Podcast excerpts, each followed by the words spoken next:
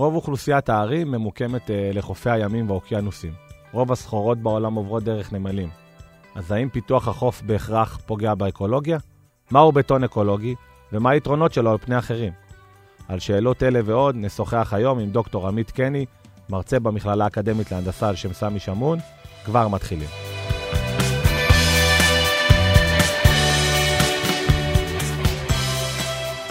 אז כאמור נמצא איתנו דוקטור עמית קני, מרצה במחלקה להנדסת בניין בקמפוס אשדוד של המכללה האקדמית להנדסה על שם סמי שמון. שלום עמית, מה שלומך? בסדר גמור, בוקר טוב. בוקר טוב. אז אה, כמו שאמרתי בפתיח, אנחנו היום אה, נדבר הרבה על אה, בטון אקולוגי, אז לפני שנצלול אל תוך הבטון האקולוגי, אני רוצה שנתמקד רגע בך.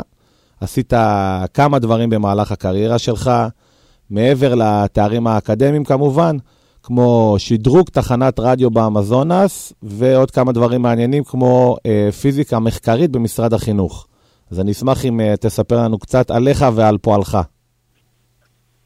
טוב, אז את התואר הראשון שלי עשיתי בהנדסת סביבה, וסיימתי בשנת 2000, כשבמשק אה, הייתה התפוצצות של הבועה והיה קשה למצוא עבודה. אז המשכתי לתואר שני בתחום של אה, חישה מרחוק של אה, מזהמים אה, ונוטריאנטים בקרקע. Mm-hmm. כשסיימתי את התואר השני עדיין לא הייתה עבודה, והחותן שלי לשעבר הציע לי לבוא לברזיל. נסענו לברזיל, שם יש לו תחנת רדיו וטלוויזיה. אי שם באמצע המזונס, בנקודה למעשה שהמזונס הוא צר ביותר. Mm-hmm. ושם התקנו טכנולוגיה של גילת כדי שיהיה אינטרנט, לא היה אינטרנט בעיר הזאתי. אוקיי. Okay. את כל, ה, את כל התקליטים וכל המוזיקה שיש במדיה ישנה העברנו ל-MP3, שמנו תוכנה שמנהלת את כל השידור, אה, עם יכולת לערוך אה, תוכניות מראש. אה, זה היה השדרוג. בעצם אולפן טכנולוגי במקום שהטכנולוגיה לא כזו מפותחת. אה, כן, אה, זה עבר ממצב שצריך, לדוגמה, טכנאי, שהשדר עושה את הכל בעצמו ולא צריך אף אחד בנוסף אליו באולפן. מתי זה היה? באיזה שנה? זה היה בסביבות 2003 נדמה לי. והתחנה עדיין עובדת? כן. וואו, איזה יופי. אוקיי. אמ, אחר כך uh, עבדתי במפעל שמייצר uh, עץ לבוד, גם כן uh, בשפך של האמזונס, mm-hmm. uh, עד שהתגלה אצלי סרטן וחזרתי לארץ. עשיתי דוקטורט בתחום של uh, קורוזיה של uh, פלדה בבטון. תוך כדי uh, התחלנו, התחלתי גם להריץ את התחרות הישראלית לסירות קנו מבטון, שהיו לנו מספר תחרויות. כרגע זה לא המשיך בגלל uh, מחסור בספונסרים. Mm-hmm. חבל. מה לעשות? כן. אבל בעקבות התחרות הגעתי ללמד חומרי בנייה בסמי שמעון. אה, בגלל הרקע שלי שכולל אה, גם אה, ביולוגיה, גם אקולוגיה וגם בטון, הגעתי לייעץ לחברה שעושה בטון אקולוגי שנמצאת בארץ, mm-hmm. בשם קונקריט, והם למעשה עושים בטון ביולוגי, ש... אה, ביולוגי, אקולוגי, סליחה על הטעות, בטון אקולוגי, כן. שהמטרה היא שכאשר עושים פיתוח של הסביבה הימית והחופית, איפה שנמצאים אה, הרבה מאוד מתקני תשתיות, אה, ורוב האנושות כמובן חיה לאורך החופים, mm-hmm. אה, שיהיה ניתן לעשות את זה בלי לגרום לפגיעה משמעותית באקולוגיה. כלומר, אפשר גם לפתח וגם לשמור על הסביבה. אוקיי. Okay. אז uh, אנחנו ניגע בדיוק במשפט הזה בהמשך, אבל uh, לפני, ש... לפני שנתחיל uh, לפרק את זה באמת, לפרק את זה לגורמים, תרתי משמע, אנחנו כאמור נתמקד היום בבטון אקולוגי, וכמובן שהשאלה, שהשאלה הגדולה, שאני יודע שהיא נורא פתוחה ואמורפית, אבל עדיין בואו ננסה לענות עליה, היא מה זה בעצם בטון אקולוגי. אוקיי, okay, אז אין הגדרה רשמית של מה זה בטון אקולוגי. Uh, בספרות יש שתי הגדרות, ההגדרה שלנו שהיא אומרת שזה בטון שמאפשר את הפיתוח בלי פגיעה באקולוגיה.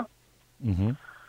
Uh, בטון רגיל בסביבה ימית לוקחות שנים רבות עד שמתיישבים עליו בעלי חיים ימיים. לדוגמה, אם אתה מטייל ומגיע לגן השלושה, אה, יש שם אה, בריכות עם סכרים, ואתה יכול לראות שלמרות שהסכרים האלו נבנו בשנות ה-80, כלומר אה, לפני למעלה מ-40 שנה, mm-hmm. החלזונות השחורים מעדיפים לא להיות על הבטון, אלא רק על האבנים. אוקיי. Okay. והבעיה הזאת היא קיימת גם בים, רק קשה לך יותר לראות את זה בים במשך עשרות שנים אחרי שעושים מבנה בטון. בעלי חיים נמנעים מלהתיישב על פני השטח של הבטון. הבטון האקולוגי הימי הוא מעודד את ההתיישבות של הבעלי חיים על הבטון, שנה אחרי היציקה לפעמים כבר לא תוכל לראות בכלל פני שטח של בטון, הוא כולו יהיה מכוסה בבעלי חיים. אוקיי. Okay. למה, למה בעצם חשוב שבעלי חיים יתיישבו על הבטון?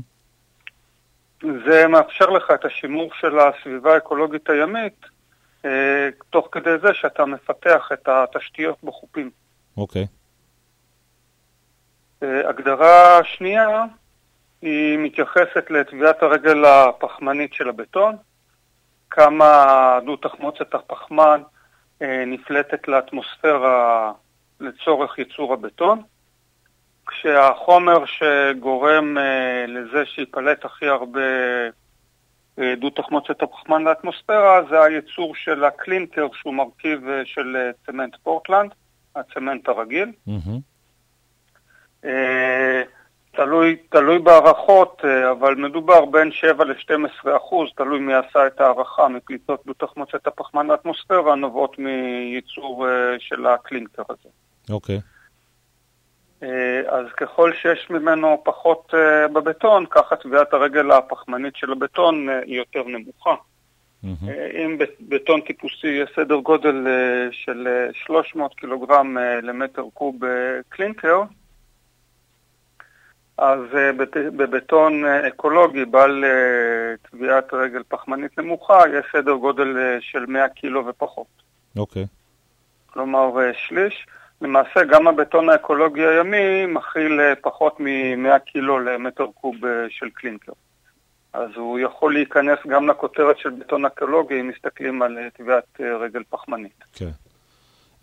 אתה יכול לתת לנו דוגמאות איפה אנחנו יכולים לראות בטון אקולוגי ימי? אמרת נגיד סכר, יש לך עוד דוגמאות לתת לנו? לא, הסכר הזה זה, זה לא בטון אקולוגי ימי. Mm-hmm. בארץ יש אה, מספר אה, אנטיפרים, שזה הקוביות בטון הגדולות בשובר הגלים של הפולינום בחיפה. אוקיי. Okay. יש מספר מרכיבים במרינה בהרצליה, שנכנסו לשם כדי לבדוק איך זה מתפקד כבר הרבה שנים, וכל דבר חדש מנסים שם בתור התחלה. הפרויקט הגדול הראשון היה שיקום של נמל ההדסון אה, בניו יורק, mm-hmm. אם מישהו מגיע לשם. אה, רוב הפרויקטים אה, נמצאים בכל מיני מקומות בחוץ לארץ. מי שמעוניין יכול להסתכל באתר של החברה ולראות את הפרויקטים ואיפה הם נמצאים. קשה לי להאמין שאנשים יכולים להיכנס באופן חופשי לאזורים של שוברי רגלים בנמלים וכן הלאה, mm-hmm. במזחים. אבל מי שמאוד רוצה בטח יכול ליצור קשר ולהתעניין אה, ולהגיע. כמו בתחומים אחרים, אני מבין שישראל נמצאת קצת מאחור אה, מבחינת שאר העולם, ובכל זאת, מה אנחנו יכולים או צריכים, או מתי לדעתך ישראל כן אה, תלמד לנצל את הפוטנציאל הזה? כשיבנה נמל חדש בארץ, יוכלו להחליט מראש אם להשתמש בבטון האקולוגי.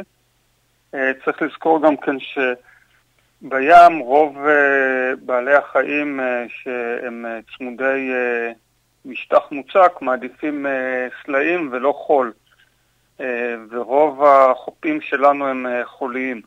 Mm-hmm. לדוגמה, בדנמרק, הם, אין להם אבנים בדנמרק, הם הוציאו אבנים מהים. הם הוציאו את האבנים מהים, אז נעלמו להם הדגים. עכשיו הם מחזירים את האבנים לים, אז חוזרים להם הדגים. אוקיי. Okay. החופים שלנו הם בעיקר חוליים, מה שיכול לגרום לפגיעה זה בנייה בחופים הסיליים, שעד היום רשויות התכנון מנעו את הפיתוח שלהם. יכול להיות שבעתיד, בזכות הבטון האקולוגי, יאפשרו פיתוח כזה, עם דרישה לשימוש בבטון אקולוגי. אוקיי. Okay. אז מלבד ה... השם שלו והיתרון האקולוגי, אה, מה בעצם היתרונות של, אה, של הבטון הזה על אה, סוגים אחרים? דבר ראשון, באופן מפתיע, במספר פרויקטים שהייתי מעורב, אז התגלה שזה יוצא יותר זול. אוקיי. Okay. זה יוצא יותר זול מהסיבה הזאת שיש פחות קלינקר, דורש הרבה אנרגיה בייצור שלו, ויש חומרים אחרים שהם למעשה חומרי פסולת של תעשיות אחרות. Mm-hmm. דבר שני, אנחנו רואים שככל שהכיסוי הגירני על פני השטח של הבטון, כיסוי שהוא תוצאה של שיקוע של קונציות, של בעלי חיים אה, ימיים שונים, כמו צדפים אה, וחלזונות שנצמדים לסלע, כמו הצנריר שבונה את טבלת הגידוד בארץ, הם למעשה אוטמים את פני השטח של הבטון, הם גם מונעים חדירה של גורמים מזיקים לתוך הבטון. זה אומר שהבטון יכול לשרוד למשך הרבה יותר זמן. Uh, בכלל, הבעיה של uh, שרידה של בטון לאורך זמן היא הזיון שיש בבטון. Uh, לבטון עצמו אין בעיה בסביבה הימית. אה, בתנאי שהוא לא מכיל איזשהו מינרל שרגיש והבטון האקולוגי לא מכיל את המינרל הזה. אפשר לראות אה, נמלים גם בחו"ל וגם בארץ מהתקופה הרומית, mm-hmm. אה, ואפשר לראות שהבטון אה, שורד יפה מאוד לאורך אה, אלפי שנים. אוקיי. Okay.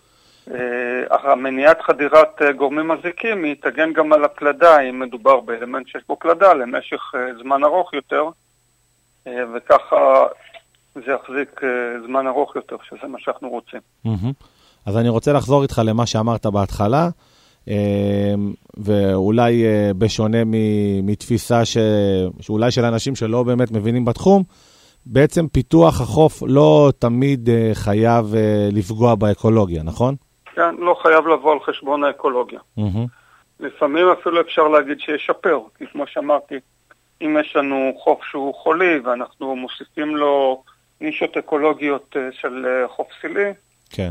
אנחנו יכולים אה, לשפר. גם אם לדוגמה בונים שובר גלים, אז מעריכים לכאורה את קו החוף. אוקיי. Uh, בסדר, אז לפני סיום, uh, רציתי לשאול אותך מה עוד יש לחקור בתחום. אני בטוח שעוד הרבה, אבל מה עוד אפשר לחקור, או מה רוצים לחקור? יש, יש עוד הרבה. לדוגמה, הייתי רוצה לבדוק את ההשפעה של. היצורים הימיים האלו שמתיישבים על פני השטח על העמידות uh, בשפיקה. Mm-hmm. אני מצפה שהשלד הגרעני שלהם, שהוא צפוף יותר איפה שהוא נדבק לבטון, ייתן uh, חוזק פני שטח יותר גבוה, שימנע שחיקה בסערות על ידי גרגירים של חול שמוסעים עם עגלים הלוך וחזור. Uh, אנחנו רוצים לדעת גם מה קורה לא בעומק הים, אלא באזור של ה... שהגלים מתנפצים, שהוא האזור הבעייתי ביותר מבחינת uh, קים של בטון, האם אנחנו יכולים ככה לשפר את uh, אורך החיים של הבטון. אוקיי. Okay. האם זה ימנע חדירה של דו-תחמוצת הפחמן לתוך הבטון, uh, וככה ישמור על זיון יותר זמן. כמה זמן לוקח uh, ליצורים uh, לבנות את אותו מגן בסביבות ימיות שונות. אנחנו כבר יודעים שבים התיכון יש הבדל לדוגמה מימים טרופיים. דווקא בים התיכון הכמות סידן שמשוקעת על פני השטח של הבטון היא בקצב הרבה יותר גבוה מאשר בימים הטרופיים. אוקיי, אמ, אז יש מה לחקור. יש מה לחקור. וכמובן שיש מחקרים שכל הזמן נעשים בתחום של האקולוגיה ולא בתחום של החומרים. כרגע התוצאות טובות, כלומר לפעמים אנחנו יכולים להגיע לתוצאות אפילו יותר טובות מאבן טבעית. טוב, אז אמ, דוקטור עמית קני, מרצה במחלקה להנדסת אה, בניין בקמפוס אשדוד של המכללה האקדמית להנדסה על שם סמי שמון. אני רוצה להודות לך שהתארחת בפרק שלנו. תודה שאירחת אותי. אה, למדנו קצת יותר, אה, ואתם כמובן מאזינים, מוזמנים להאזין לשאר הפרקים שלנו, ונשתמע בפרק הבא. שוב תודה, עמית.